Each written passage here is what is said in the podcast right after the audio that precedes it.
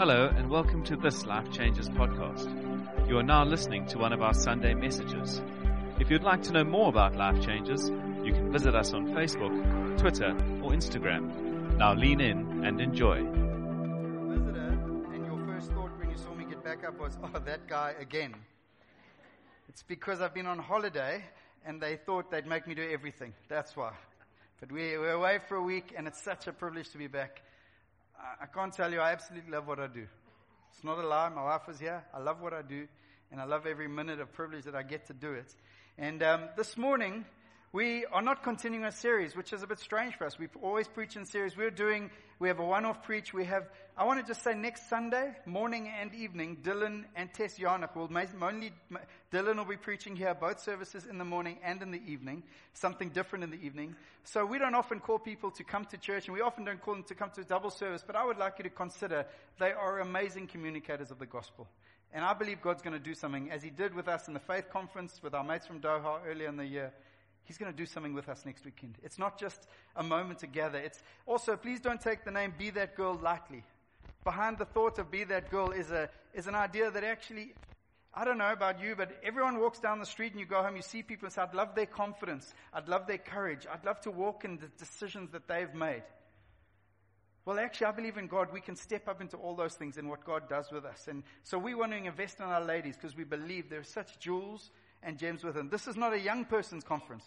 Can I say that? It's not a young person's. I know many of the faces because actually that's who we could get for the photo shoot. No, I'm joking. It's, but we believe it's God wants to do many things in many age groups. This is not a young person's moment. Please don't think that. Please come along. We'd love to have you with us. So today is not a series. I have a simple encouragement for you.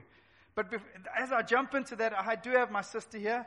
And um, like I said this morning, I feel like I need to say it again because it's that important. There is a scarring moment in my childhood. Anyone have those? Anyone? Inflicted by older sisters? Any of those? Okay, good. I'm in good company. There was this moment as like a seven, eight year old child where your sister comes and says, well, I'm doing my matric finals and I'm doing art. It's great for you and your mother and your sister, in your naivety, you are convinced to be their muse for their art. But not just the muse, a naked portrait. But I'm seven, what do I know? I think, obviously in the age, I mean this was fortunately before the internet. You think no one's going to see it, and it's going to be in a room, maybe an art teacher will see it, you get a mark. Then your sister becomes like a Lani artist or something, and you're invited to her exhibition. And you're slightly older now, more aware of stuff. And you walk into the exhibition only to be greeted by yourself in the nude. On a big frame, not a little frame. I forgive you. Again. Don't bring your excuses. No. Yeah. It was, yeah, okay. It was a long time ago. I agree. But stuff sticks. And, um, but this is my sister. She, she's an amazing, um, amazing, amazing lady. She's a pastor in a church in Rochester that we partner with and I've been in there and I've had the privilege of learning. And actually the better Van Pletsen preacher is going to preach tonight. She's going to be preaching at the evening service tonight. So come and join us if you want to. And, um, I mean, I wouldn't let her organize your travel trips for you. You know, those family reunions need something for the movie script. It has to have it. Our one, I got an SMS. My sister's coming from America. We stoked. The whole family's gathering. Get, you know, get the, on the family group. Anyone have friends in Doha? Now, Doha is in Qatar, in the Middle East. She's missed her flight. Fortunately, I have friends in Doha. Who thought? She ended up spending four days in Doha just thinking about missing a flight. Oh, good. Won't miss another one because I have worked that angle. But um, I want to speak this morning about, and it's called Hometown Hero. I want to stir us to see Jesus passionately again. I've got, it's like a one shot. I normally preach in series and we work series, but I want to, I want to spur you. I want to call you. You know that spur each other on. That's what the Bible says. Spur each other on. A spur is on the back of a cowboy boot and he kicks the horse to go faster. Sometimes we, the word is calling us to spur each other on to see Jesus just to see him, to be captivated by him again. As I read of Jesus, I've been reading of him for years and years, and I'm still caught up in moments, overwhelmed by his glory and his wonder. But I want to tell you about my last week a little bit as I preface that. I went home for a 50th anniversary and a family reunion, first time together as a family in 10 years. A close family. But many years ago, things happened and we were split all over the world. I, was excited about it, but not exci- as excited as one of my sisters, who is, you know, the deep. It's like deep, and things are deep, and she wears it. And, she, and I've got three sisters. I'll tell you more about them. But there was this moment we were gathering for. It's a 50 year anniversary. Who's been to a 50 year anniversary? That's amazing. Not many. My first one was my parents. And I think I only really realized on the morning as I sat down to write them a letter, because it had been busy and kids and a whole bunch of things and people stuck in Doha, um, it's, it's, I got to sit down and consider 50 years. I got to sit down and consider my parents, who I'm probably not going to get a trust fund from. That's the truth. I'm not joking, that's the truth. But I've inherited so much already. I got to consider the laughter in our home. I got to consider the fact that I didn't have to deal with a bunch of the stuff a whole lot of my friends have had to deal with of absent fathers, of distant fathers, of non existent fathers or parents or mothers. I haven't had to deal with that stuff. I got to sit back and go, wow, this isn't just normal. See, to me, it's normal. Joy and Abe van Pletzen, those are my parents. It's normal. Uh, it's not uncommon. It, it's not something that's uncommon for me. It's in my life, it's become familiar. And even the 50th anniversary, everyone's like, let's do this big thing. I'm like, yo, I'll do anything. But I wasn't really owning it, if I'm being honest. Until I sat down and considered the spectacular nature of 50 years of joyous marriage. Not always highs, a number of big lows, but joy, life, faith, courage, and I thought, this is not normal. This is a sign and wonder. This is spectacular. And then at the 50 year anniversary of my sisters began to gather. Obviously, the oldest goes first. She is a master degree in drama who's acted her whole life. Her first 10 seconds of her speech were like exhilarating. I was in. Like, she just, ah, oh, oh. I'm like, I'm not even joking. Her voice notes are like, oh, my boy. It's so nice to see. I see you can't send me voice notes anymore. But her speech was like, I'm in, and it's emotional, and it's deep, and it's from the depths to the heights, all in five minutes because I gave her a time cap. And, um, but I'm listening, I'm going, she's spectacular. I mean, I'm boasting about my sister, but she's spectacular. She has traversed different nations. She married a German, so moved to Germany, learned a different language, has two little German kids. But she's spectacular and she's speaking. I'm going, she's amazing. Then my other sister gets up, Kim, who's the middle sister, somewhat quieter than the other two in some ways, but begins to speak, and out comes wisdom and authority and the word of God and freedom and life. And I consider her life as she left at 18 years old, got married, been married 29 years. I am not old enough to have a sister who's been married for 29 years. Just saying. But got married at 19 to 18, 19 to a spectacular man moved almost immediately to Joburg, then to England, then to America. We've never lived in the same city for many decades. Spectacular kids, an incredible marriage. I'm going, she's amazing. And then my third sister, who is strong and loud, but in those moments her way of communicating is song. So she sang a song that she wrote that has been performed by choirs in auditoriums and, and, and, and as the launch of sports events, which is a prayer for Africa. And she sang the song and something rose up in me and says, she's spectacular.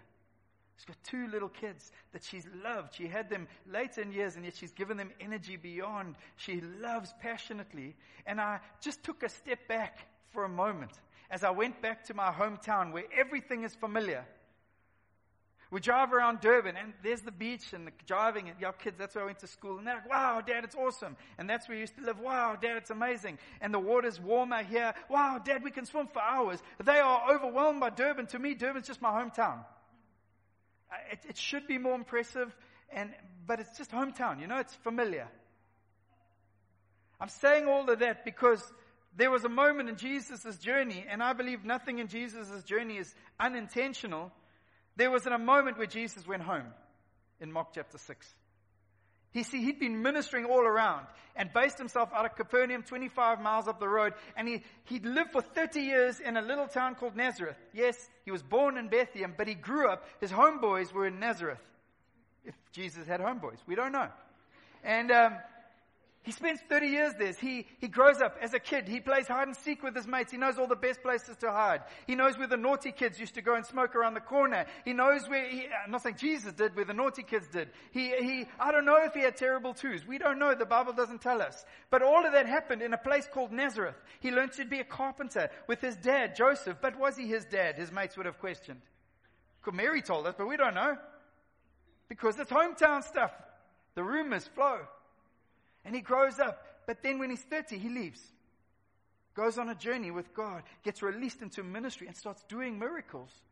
And he is spectacular. And, and he walks back into his hometown having done miracles, having raised the dead, having set people free of demons, having people following him. He's got this posse of followers, like his entourage, like those gangs. He's walking into town with his entourage.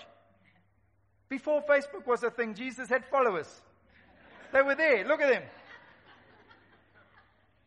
But he walks into his hometown. I want to read the scripture so you can see what happened. Jesus left there and went to his hometown, accompanied by his disciples.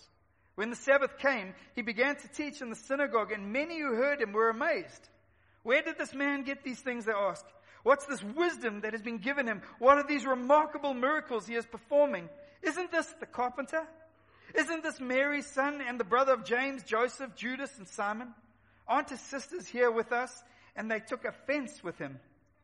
Jesus said to them, A prophet is not without honor except in his own town, among his relatives, and in his own home. He could not do any miracles there except lay his hands on a few sick people and heal them. He was amazed at their lack of faith. See, the story starts out with them being amazed with him. And Jesus, after all his miracles and his crew is following, he walks into town. And, and they say this it's, it's got the makings of a spectacular revival meeting. The energy is there. The, everyone is excited. They're all amazed. Says, where did he get these things? He's like bringing revelation and setting people free and speaking the truth. And they're going, where does he get this stuff? He grew up here. We don't have the stuff here. But he's got the stuff. And then they said, what's, what's this wisdom he's been given? He's speaking life and wisdom is coming and wisdom is flowing. Where did he get that? Because he didn't get it here in Nazareth because that stuff doesn't flow in Nazareth. What good can come from Nazareth? Nazareth is not a big place. Today, it still exists. It's 98,000 people, about the size of Tableview Blouberg. But in that day, it was about 250 to 500 people smaller than most schools. Everyone knew everyone. And they make the statement, what are these remarkable miracles he's performing? They've never seen stuff like it. And you can imagine miracles, wisdom, truth, miracles, wisdom, truth. Jesus' entourage. It's like, you've got to imagine this is, fires should start lighting, miracles should start happening, right? But something gets sucked out of the city, out of the room. Something gets sucked out of the place. Because in that moment, something changes. You know that moment when courage leaves? When courage leaves. I remember playing, I was playing rugby in England once, and, and we were in this game. It was a big game. And everyone's excited, and the captain's, he, he doesn't know what he's saying, but he's just getting red in the face, like, Rah! Everyone's like, yes. It's a great sport. It works every time. Rah! Yes. And then just the one guy says, sheep as they are big it's like, and when you massage, and the Gloucester eight man is six foot five, shoulders that are about four foot wide, and he's just punched you once that broke your jaw. You just didn't know it because you still had your scrum cap on. True story. Tell you that one next time. It's like all the energy, all the courage, all the faith gets sucked out of the team. Like, oh, we're going to get smashed. All of a sudden, after saying, Where's this wisdom? Where's the joy? They ask this question Isn't this the carpenter? Isn't this Mary's son? And the brother of James and Judas, Joseph and Judas and Simon, aren't his sisters here with us? And they took offense at him. I'm not preaching about offense, but offense is taken. That's what the Bible says. And what should have the makings of a hometown hero walking in and everyone falling on their knees and healings happening and deliverance happening and freedom coming. None of that happens because all they choose to see is the carpenter. All they choose to see is the boy who ran around in his diapers. All they choose to see is the 30 years that preceded the breaking in of God in their lives. Yes, there is a story for how we look at people here. I'm not preaching about that. I'm asking, how do you see Jesus? Because for 30 years he did nothing. He sat in their town and that's why they struggled the most. Why? Because when Philip is excited and he's going, have you seen this guy Jesus? And Jesus is calling his disciples. He goes to Nathaniel says, Nathaniel has seen Jesus of Nazareth. And Nathaniel's honest, honest answer is, can anything good come from Nazareth? He wasn't trying to break down Nazareth. That was just the temperature of Nazareth. That was just the expectation that nothing good comes from Nazareth. How could anything good come from this Jesus? So imagine being a Nazarene. Nothing good comes from us. We just down here. We're a small little town. We're not going to change the world. And yet a world changer walks in who's from them, and all they can see is the carpenter. Just someone who works with his hands. Just someone who we can understand because he learnt a trade, and anyone can get that trade if they spend enough time with the tradesman. So he's not special. He's just one of us. And then to make it even worse, they don't just leave it there, they come with an insult. Isn't that Mary's son? Because in Hebrew culture, you don't name someone as someone's son because you're calling them a mommy's boy, and more than that, you're saying they didn't have a dad. They're saying, hey, no, we see Jesus and he's rocking a middle parting, but Joseph's had a side parting. We don't believe the story. And then they say, but, but we know his brothers and they're very ordinary. And we know his sisters, and they're very average Nazarenes. They haven't changed the world. That's just the carpenter. And just these last six little words. And they took offense at him. At who? The King of Kings, the Creator of all, the Healer, the Redeemer, the Savior, the Friend, the Lover, Jesus. They took offense at someone from their own town. You see, most of his miracles had been done around. He hadn't done any miracles, and he says, actually, see, we know the scripture, and I love it the way King James says this. In John chapter 1, he came unto his own, and his own received him not.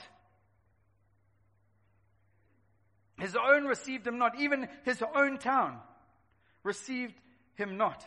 See, we all want to be received well. We want to be noticed a little bit. Uh, we had an elders meeting in my house the other night, and the guys came around. And Judah knows these are my mates, and I like these guys. So as they arrive, he's downstairs in his pajamas with his report. Uncle Wayne, and Wayne's talking. Uncle Wayne, Uncle Wayne, and Wayne. Okay. Oh, good boy. And you just see. And what was 4.1 feet is now 4.2 feet. And then it's Uncle Rion, Uncle Rion, and Rion, yo, that's good. A good Afrikaans boy. And now he's four foot three.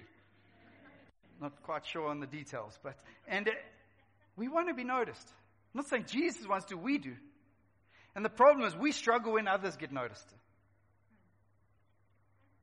So Ben brings his report and Judah starts comparing the reports.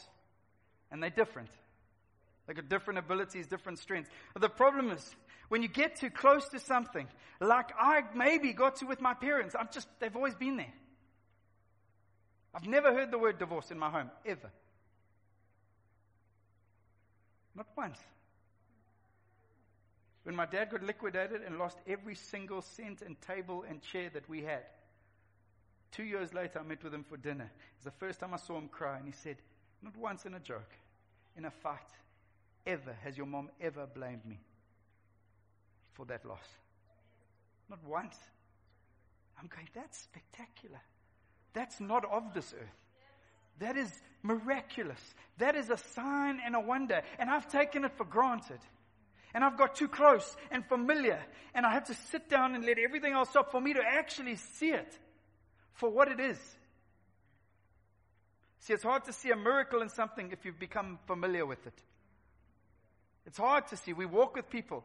My wife is a miracle. And I'm ashamed to say there are moments and times where maybe, well, I know, you take it for granted. And the things that you used to think were miraculous and the things you used to celebrate, now you celebrate less. Because when you were dating and you pitched up at the house and she's ready and you think, whoa, you look hot, baby. And now you go out, that same process takes a lot longer because you actually see the process, which you didn't see before. There's a process. Not my home, obviously. Theoretically, in some of your homes. Not in my home.